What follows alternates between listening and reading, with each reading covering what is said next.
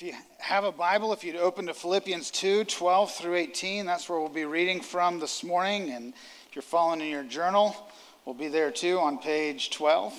Um, it's kind of small, so you might not need a page number. Um, there's a Bible in the seat ahead of you, and also it'll be on the screens as we read it in a moment.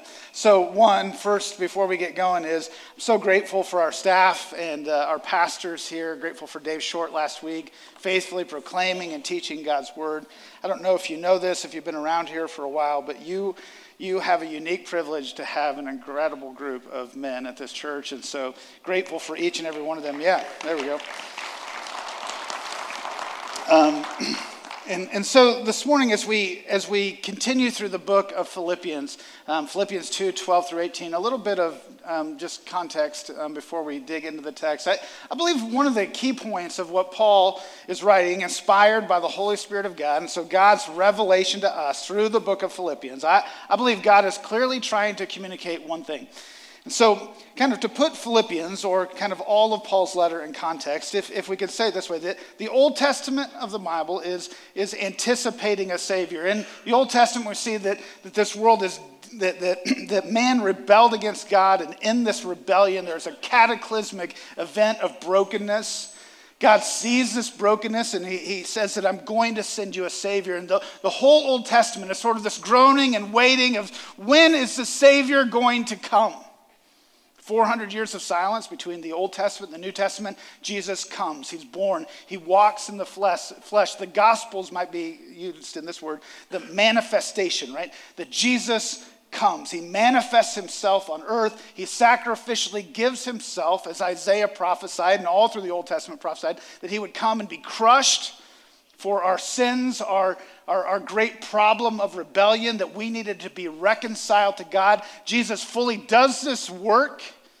And so then he commissions the disciples to go out and make disciples. The book of Acts is sort of this the, the, the, gospel moving forward right throughout all of the world. And then where we find ourselves in these letters is sort of in this same place. And in the same place is, is what does it look like to live this out in the flesh? What does it look like from the day that you're saved till the day that you die? Living faithfully for Jesus. Now, a lot of people in the Christian life, they just want to deal with like, you just need to get saved and then just praise God that when you die, you get to go to heaven. But is there a little bit of gap there, right? And that gap is where we find ourselves today, unless somebody is dead in this room, right? Which I don't think anybody is. So, not yet. Some of you will fall asleep soon. And so, uh, I had a guy tell me one time, my daughter, every time she hears you preach, she falls asleep. So, soothing, I guess. And so, uh, or boring, some people say. Um, and so, so, where we find ourselves in the book of Philippians is what does it look to live out real faith in real life to a real God? And, and I, I believe that, that what Paul is encouraging in this text specifically is, is what is it going to take for us to get to a place where we have wholehearted devotion to a real God in real life with real faith. Now, I can't diagnose that for anybody in this room. Only you can diagnose that for yourself. But what does it look like to have real faith in a real God and real life? So, if you will, this morning, stand with me in reverence and honor of reading God's word, reading today from again Philippians 2 12 through 18. Follow along with me as I read it out loud. Therefore, my beloved, as you have always obeyed, so now, not only as in my presence, but, but much more in my absence, work out your own salvation with fear and trembling. For it is God who works in you both to will and to work for his good pleasure. Do all things without grumbling or disputing, that you may be blameless and innocent children of God, without blemish in the midst of a crooked and twisted generation among whom you shine as lights in the world, holding fast to the word of life, so that in the day of Christ I may be proud that I did not run in vain or labor in vain, even if I am to be poured out as a drink offering upon the sacrificial offering of your faith. I am glad and rejoice with you all. Likewise, you should also be glad and rejoice with me. Father, would you help us today to have understanding of, of what you are saying to us through this passage? Lead us as a church into wholehearted devotion, each of us individually, all of us collectively, to love you more than anything else, Jesus. Lord, use me today. Speak to us, we ask in your name, Jesus. Amen. You may be seated. So, as we look at this text, if you're following around, we're going to kind of look in this in chunks. And so, we're going to look at 12 and 13, then we're going to look at 14 through 16, and then we're going to conclude looking at 17 and 18 together. And so, the first thing that we see in the text is there's this call to work out our salvation, to, to work out our salvation. So, what he does is he begins this with them, is he has this affirmation of ownership an affirmation of ownership to the church in Philippi. He, he, says, Therefore, my beloved. Now, therefore, right, this is this transitional word. It's going to happen all throughout the book. And so, in light of what I've just said, and so I really think this goes back to 127. And so, 127, he says, Live your life, right, in a manner worthy of the gospel. And so, again, uh, my pages are stuck together, I believe, but uh, there we go. Um, Only let your manner of life be worthy of the gospel of Christ, so that whether I come and see you or am absent, I may hear of you that you are standing firm in one spirit, with one mind, striving side by side for the faith of the gospel. And then he's going to go into this transition, and he's going to explain, like, what does it mean? How do you live your life worthy of the gospel? Well, you live your life worthy of the gospel by never, ever, ever, ever forgetting what Jesus has done that he humbled himself and he took the form of a man and he walked on this earth and he gave himself up. He emptied himself by taking the form of a servant, being the likeness of men. And being found in human form, he humbled himself by becoming obedient to the point of death, even death on a cross. Therefore, God has highly exalted him and bestowed on him the name of, that is above every name, so that at the name of Jesus every knee should bow, and in, in heaven and on earth and under the earth and every tongue confess that Jesus Christ is Lord. And so, in this, therefore, because Jesus has done this, how you live your life in a manner worthy of the gospel. So, therefore, my beloved, he's kind of reminding them hey, these are some hard truths that I keep pressing into you. So, just so you know, I love you, right? My beloved. This is this endearing word that Paul is going to say to the church in Philippi my, my beloved, I love you. I care about you. We are a part of a family of God together, beloved. As you have always obeyed, so now, not only in my presence, but much more in my absence. So he's going to kind of make this statement that this affirmation, right? This affirmation of ownership, that, that you are doing this. You, you, you've, you, you've stood before God and you continue, you, you've lived real faith. And he's going to say, don't stop living this out. Keep moving forward. And he's going to say, not only in my presence, but much more in my absence. Now, this is likened to this. So, some of you dudes, when your wife leaves home, like she has you on a diet, this is how it works. Like she has you on a diet, and then she leaves home for a week, and then what do you do? Right? Like chicken wings, like you, yeah, yeah, whatever you want, man. It's on. Finally, she's gone. I can eat again. Uh, I, have seen this and I know this and I may have done this. And so, right, these, these are things that we do. And so, this kind of statement that you did it in my presence, now do it in my absence. What's the issue of your diet? It's not really your diet, is it? It's hers. And if you want to live a healthy and a good diet, what are you going to do? You're going to you're going to own it. You're going to do it. You're going to take it on yourself. Now, this isn't a statement about diets. Obviously, I don't need to tell anyone about diets. But We'll say it like this In regards to your faith, what he's talking about is real faith to a real God. Is it yours? So you can do something when I'm there because you know it makes me, the apostle, happy. But what about when no one else is looking? What about when your husband's not there, when your wife's not there, when your kids aren't there? I mean, is your faith so that your kids will see you and be good and faithful, or is your faith because God loved you so much that He gave His only Son to die for you on the cross? And no matter who's there, no matter what's happening, I am in it for Jesus. Many people's faith is simply kind of this when others are looking, when I need to show it, I will. But when I'm, when I'm alone, when I'm to my own devices, I sort of just do whatever I want. Now go ahead and eat chicken wings when she's gone. I don't care about that. But when it comes to your faith, I hope, I hope that is not true of me. And I'm going to guess, I hope you hope that's not true of you. So therefore, my beloved, as you have obeyed, always obeyed, so now, not only my presence, but much more in my absence, right? That you're standing before God, that you need real faith that is really yours before a real God. So then he calls them to this practical Christianity, this day to day, gritty, moment by moment, everyday life kind of faith. He says, Work out your own salvation with fear and trembling. Now, these are kind of words that we don't typically talk about around salvation, like with fear and trembling, because we don't really like those words and we don't deal with that. And there's this sort of gospel message that I think has kind of permeated our culture that God is love and He is caring and this is true, like very, very true. But God is holy, right? God is set apart. God is different. Like when we stand before God, when we answer before God, it's heavier or weightier than any other thing. We'll get there in a minute.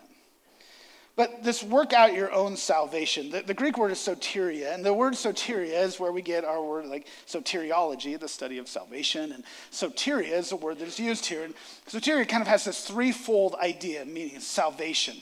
So there's, there's kind of results of sin, right? And so the results of sin cause us a need to be saved, right? So we have this, there's this, this, so sin entered this world, there's this brokenness.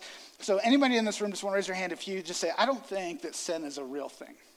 I'm, i can prove it to you if you want to. Um, not by doing it, but by like, like telling you about it. Like sin is everywhere in our world. There's brokenness everywhere in our world. And if you don't think that you have sin in you and, and, a, and a, a bent toward that, you're crazy, just so you know. We, we all do. We all think too highly of ourselves. We think that we are more self sufficient than we ought to think. We have a pride that is pervasive. We have a selfishness that is pervasive. There are these things that are forever. Now, God created us uniquely, and we are wonderfully and created. We are wonderfully made, but we are also deeply, deeply broken. And so, soteria, right? This salvation word. There's three things: the penalty and the power and the presence of sin. So when we come to know Jesus as Savior, when we confess with our mouth and believe in our heart that God has raised him from the dead, when we genuinely and we truly give ourselves over to him as Lord and leader of our lives, we are saved from the penalty of sin. Right? We're saved from the penalty of sin. We are in right standing before God because of what Jesus has done, not because what have we done. We cannot achieve a righteousness on our own. It's the, the whole deal. But there's this reality, right, between the day I'm saved and the day I die, and there is a power of sin that reigns and rules in this world. And so the power of sin, right, is this present tense reality that I need to be saved from the power of sin right now, today in my life. I need to be saved from myself. I need to be saved from others. I need to be saved from choices. I need to be saved. I need God's presence to lead me and guide me through this broken world. So the penalty, the power, and then one day, right, when I'm saved forever, when I go and meet Jesus face to face, I will be free from the presence of sin. So, kind of this threefold idea of salvation, right? That I am saved, and this is the full work when it's completed, is that I will be saved from the penalty of sin, the power of sin, and the presence of sin. But where we find ourselves today is working out our salvation, right? Moving forward in our faith, being saved from the power of sin in the day to day of life. So, says, and work out your own salvation. There's this word right afterwards, there's these few words fear and trembling. With fear and trembling. Now, how many of you, like, just raise your hand if you love to get up in front of people and do public speaking? Just anybody love it today? There's probably a few, right? There's a few. How many of you, like, it, like, sort of petrifies you? Raise your hand if it, like, sort of petrifies you, okay? Me too. no, uh, uh, It used to. Like the, the term knees knocking, I actually learned what that was because mine did it the first time I stood in front of church in my seven minute sermon. So that was an actual thing. Uh, some people loved it. Uh, so, because it was seven minutes. And so, some of you just said, why don't you preach seven minute sermons anymore? Uh, and so, so, so this is kind of the idea. Like, what is it that causes us fear and trembling in those moments? Right? It's the idea of like, am I going to say things right? am I, am I going to look like a fool? Am I like, do I have what it takes? Like, I, oh, do I have enough to say? Actually, 30 minutes of content? Like, am I going to be judged? I mean, all these things, don't they rush through our minds? That's why we're afraid of public speaking. it, if God is who the Bible says he is, and you have to stand before him someday and answer for all of your life, Is there not a little bit of fear and trembling about standing before God before standing in front of a group of people like this? Like, Bill, I love you, but I'm not afraid of you as much as I am God. I don't know if anybody's afraid of you. But anyway, just saying. It's like the sweetest dude ever. So, see, many of us have fear and trembling in our life. And so when we put these kind of notions toward God, we say, oh, this makes God sound terrible. No, it actually just sets him in his right place because he is holy. He is set apart. He is different. He is one of a kind. He is unique. And when we answer before Him, our life will have real consequences. And if my sin, if my sin hasn't been covered by the blood of Jesus, if I have not confessed him with my mouth and if I have not believed in my heart, when I stand before God, I will be cast away from his presence forever. And I will be sent and cast to hell there is real consequence for our life. And so, with fear and trembling, we stand before a holy God.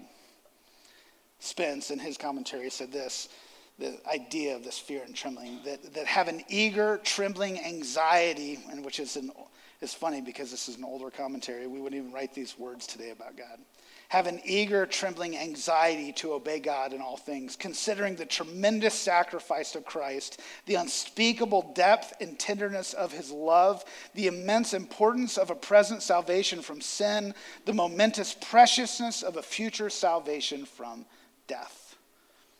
Work out your own salvation with fear and trembling.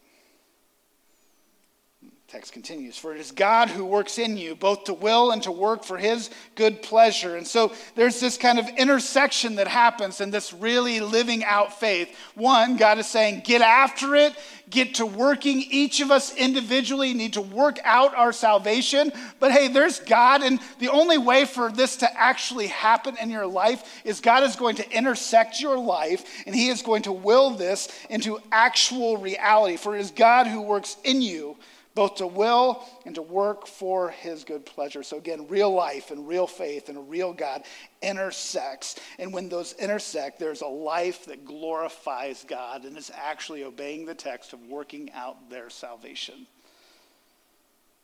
So, so this is a I think, I think when we say these terms like work out your salvation, I think they're complex thoughts for us. And I don't mean that in that we're small minded. I mean that in the sense of it, it sort of doesn't fit the popular gospel message of our day to work out our salvation because really the gospel message that is very kind of pervasive in our society is that you don't have to do anything right? God is for you. He's not against you. And if you'll just love others and be a really good person like god's going to bless you going to take care of you. God is just really like amazing therapeutic being in the sky. And so if you can't afford a counselor, just go to him and whatever you ask him, he will give you and he will bless you and he will care for you. And you notice this, like some of those things are true. I, when I said those things, even as I'm saying them, I'm like, I'm dangerous here because these are not necessarily untruths, but they're just sort of twisted a little bit. And they're twisted enough to make us sort of not see God holy and exalted, not see him where he rightly should be, and to push ourselves a little bit higher than we ought. See, the, pos- the popular gospel of our age, and this is from Michael Horton, he writes it like this. Right, and this is between this kind of the, the, the, gospel message that, that we are sinners and need a savior and come under the rule and reign of God and obey him to the uttermost parts of the earth and with the ends of our life says the only real difference is that God's rules or principles are easier. And it's all about happiness here and now, not being reconciled to a holy God who saves us from ourselves. In its therapeutic milieu, sin is failing to live up to our potential, not falling short of God's glory. We need to believe in ourselves, and the wages of such sins is missing out on our best life now. but it's still a constant stream of exhortation, demands, and burdens. Follow my steps, and I guarantee your life will be blessed. I believe this kind of gospel message that you can have your best life now, and it will lead you straight to hell. See, we have a king with a kingdom, and his name is Jesus Christ. And we are under a rule and reign of his because he paid the penalty. He rescued us from sin. The, the wages of sin is death and separation from God forever. He rescued us from the grip of sin and its power over us, and one day will forever rescue us from the presence of sin altogether. So, work out your salvation. Be motivated by it. Don't stop. Be motivated by God and work out our salvations because we have a king named Jesus who rules and reigns. And when we come underneath his headship, when we come underneath his authority, I believe our best life will happen. But it may not be how everyone sees it. But there will be an inner peace in our souls there will be a great pride in our hearts that we are living for our King at any cost.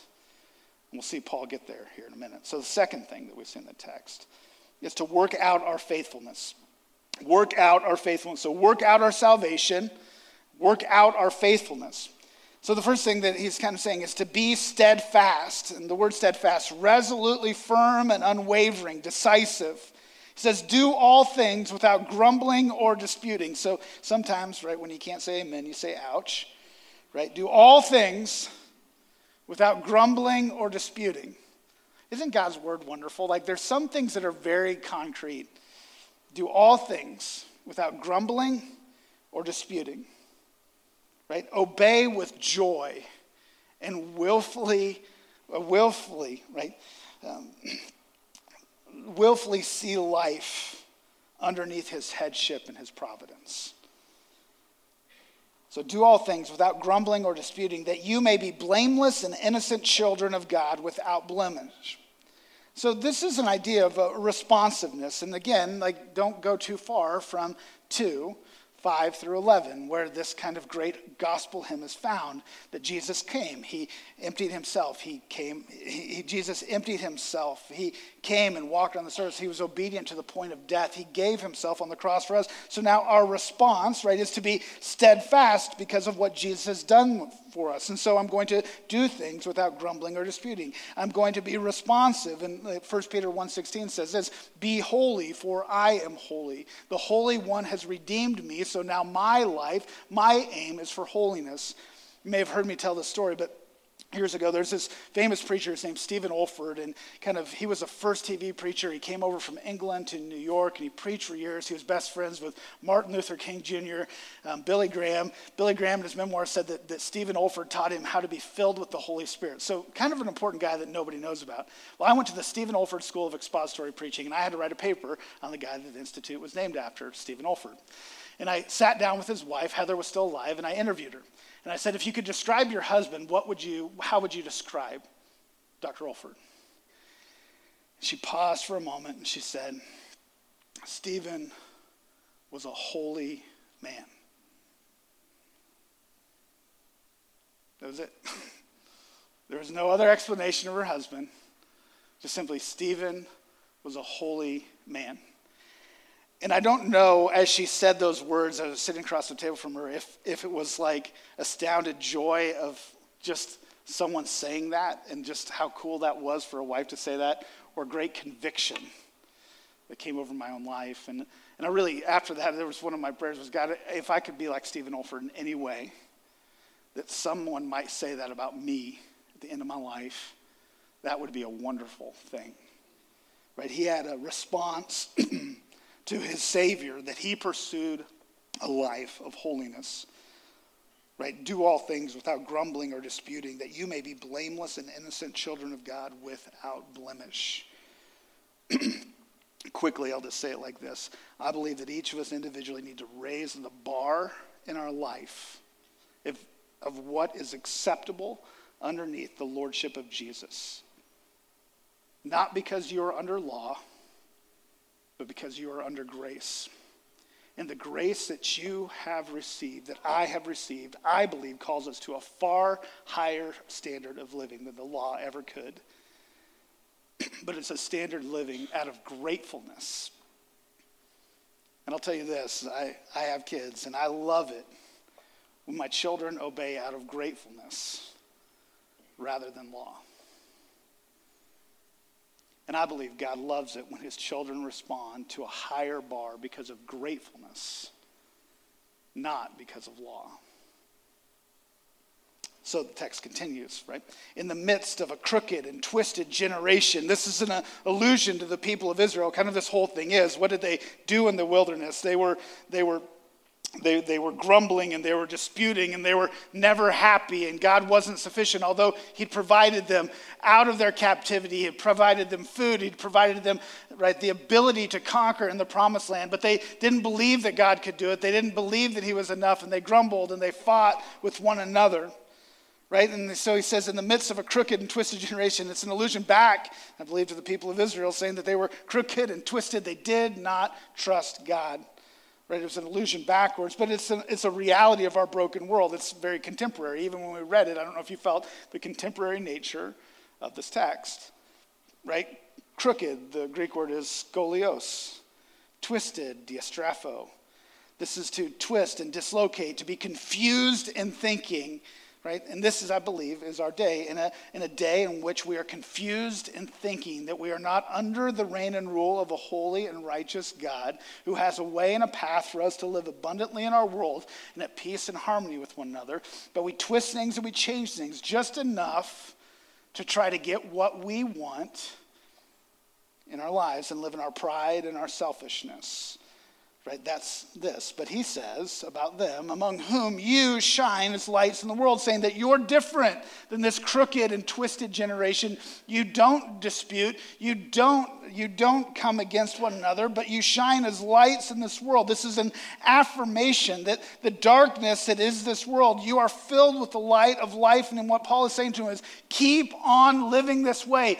Don't back down in a crooked and twisted generation. Don't lose your sight and look at the generation, but keep your eyes on the cross. Keep your eyes on me. Keep maintaining blamelessness. Keep going after it and keep shining as lights in this day. So then he's also going to say in this section so work out your faithfulness, be steadfast, and he's going to say be consistent. So this is kind of the route to the steadfastness. Be consistent, holding fast to the word of life. Be holding fast to the word of life. And so this is saying, holding fast to the word of God. That God is, see God as, see God's word as valuable. That it is valuable not just for Sunday morning, but it's valuable for Sunday afternoon and Sunday night and Monday morning and Monday and Monday night and every day of our week and every part of our life that God's word is valuable and it leads and guides us in a crooked generation. See it as a treasure. That this isn't just any other book, but it's living and it's active and it's sharper than any double edged sword. See God's word as profitable that it, that it has value to your living. And sitting underneath the authority of God, it will lead us in his ways fully. God's word reveals to us the way in which we can know God and his will and his way. It is of utmost value to those who believe.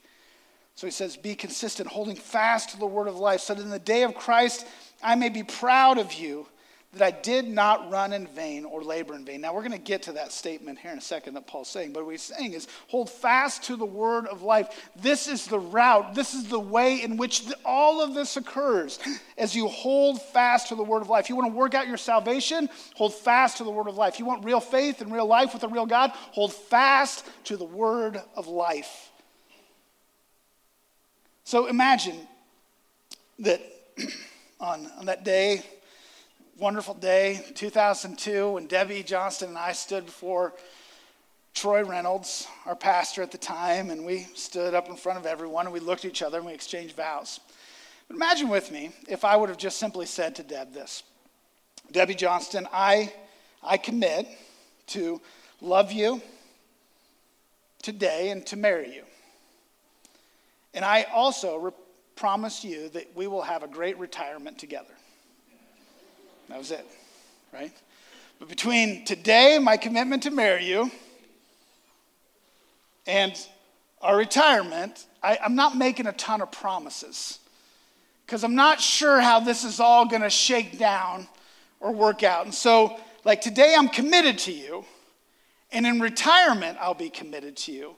But between today and retirement, eh, see what happens. Like if you went to that wedding, you would be like, that was weird. I don't feel like he's very committed to her. I'm going to go on a year they're going to stay together, right? You probably put good money on that, right?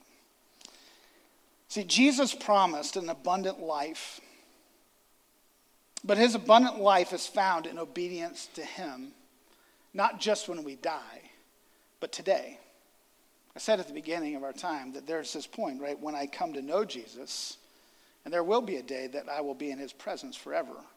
But between now and then, what does your faith look like before a real God? It matters. See, there's more to salvation than just simply a commitment to God and a commitment to retirement. There's a commitment to the today, here and now, toward Him.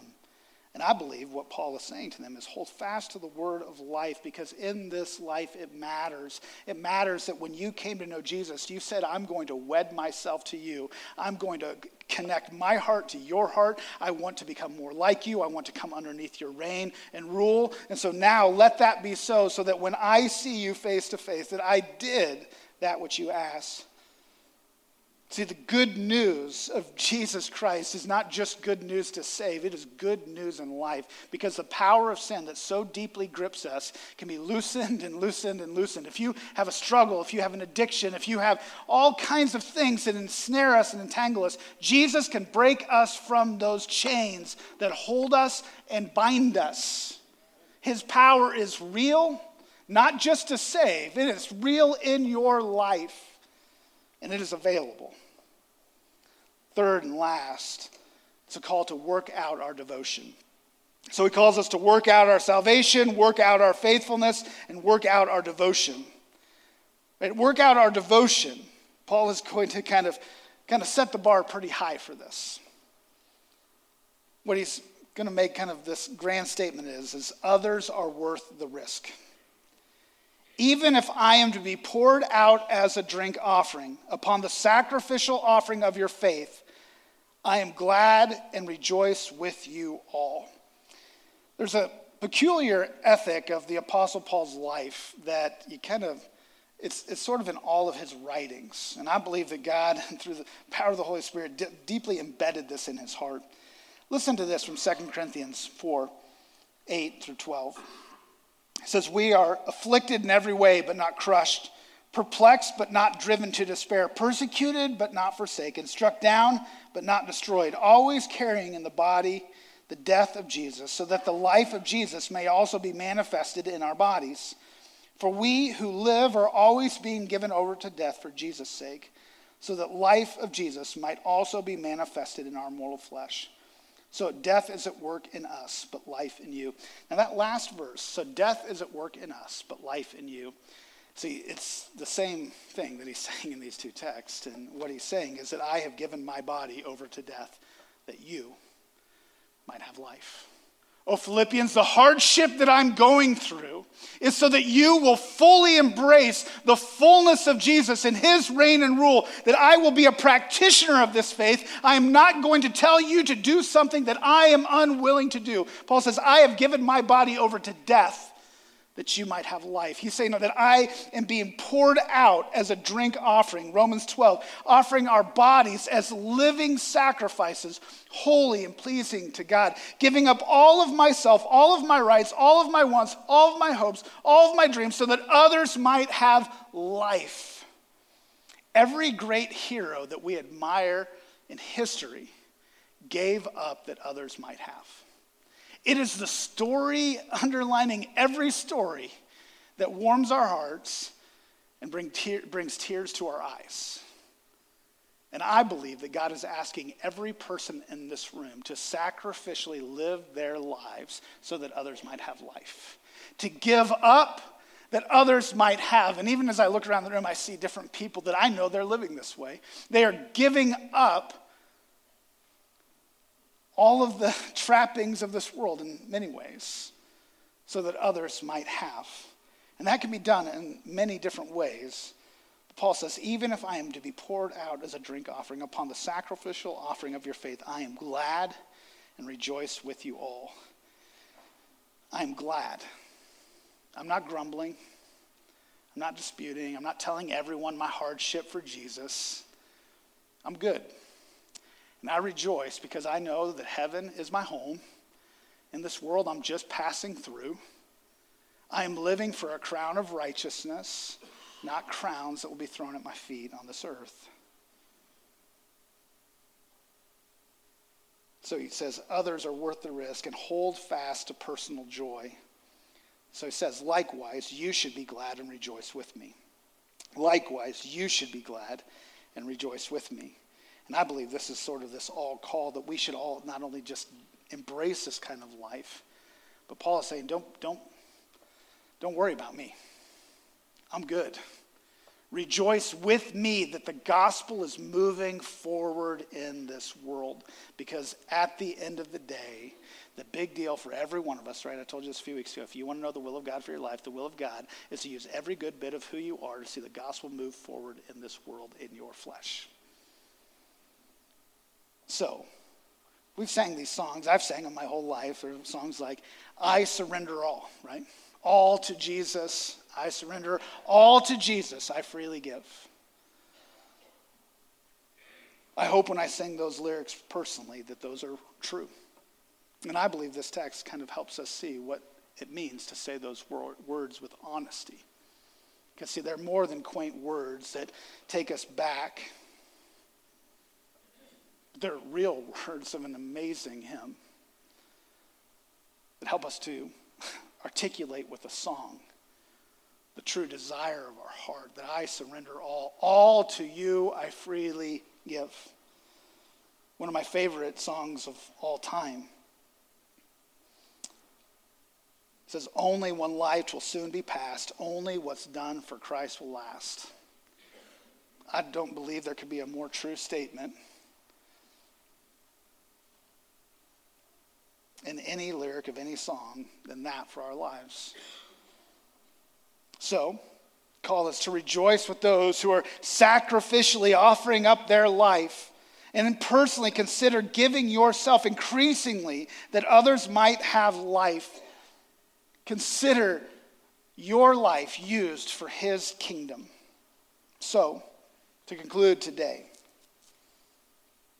progress, forward movement inwardly is really the call of this text to work out our own salvation, to do, titled the sermon, soul work, the deep inner work that no one can do for you, but you must do for yourself. And answer questions about real faith in real life underneath the authority of a real God. See, God, He doesn't just want our actions, He wants us. He wants our heart. And I'd say it even more profoundly in Scripture, but He wants our soul. So today, how might we respond?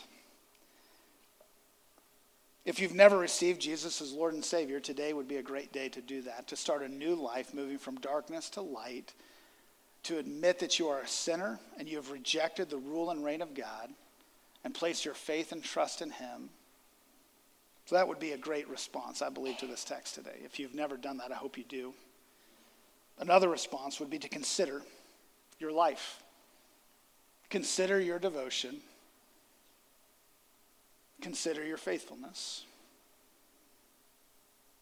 Another response might be to consecrate, to freely Again, say, God, I surrender, I yield, I, I lay myself before my feet. My life is yours. Do with it what you will. And if you have rested on a commitment long, a long time ago with that one, I would just encourage you to do that every day of your life. Jesus, I surrender and I yield myself to you. I am in need of your grace today in my life to fulfill your will and purposes for me today. Grace is not just something that comes at salvation, it is something we need until we see him face to face. Unless you are a far better person, more sanctified than anyone else in this room. Another response would be to continue to work out, to commit, to be reminded, all, of these things, to, to keep moving on, to keep moving forward, increasingly letting our lives come underneath the authority and the rule and reign of Jesus.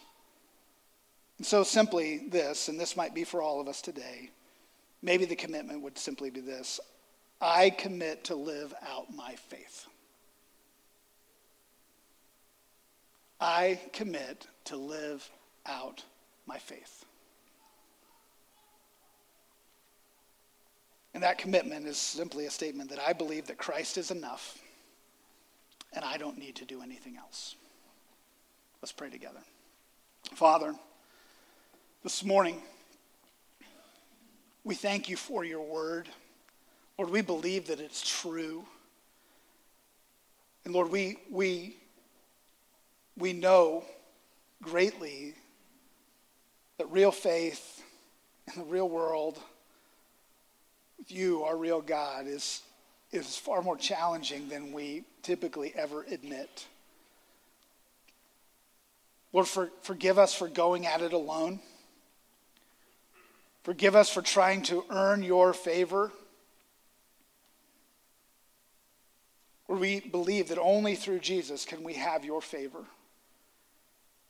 But Lord, we also recognize that you are calling us to work diligently for you and your kingdom, to become more like you, to be holy. But Lord, we, we also recognize that it is you who works this out in us. So, Lord, help us to surrender. Help us to be diligent. Help us to work out our salvation. Lord, help us to be steadfast Help us to be devoted to you above all else. And Lord, help us to commit whatever it is that you're asking us to commit today. But I pray and I hope, Lord, that many people in this room simply make the commitment to live out their faith underneath your rule and reign today. For those that don't know you, Lord, give them, give them the words and the way that they can today before you confess their sin and surrender their lives to you. And For those who have believed, Lord, give them the strength to commit to live out their faith underneath your reign increasingly with their lives. Help us to respond, we ask in Jesus' name. Amen.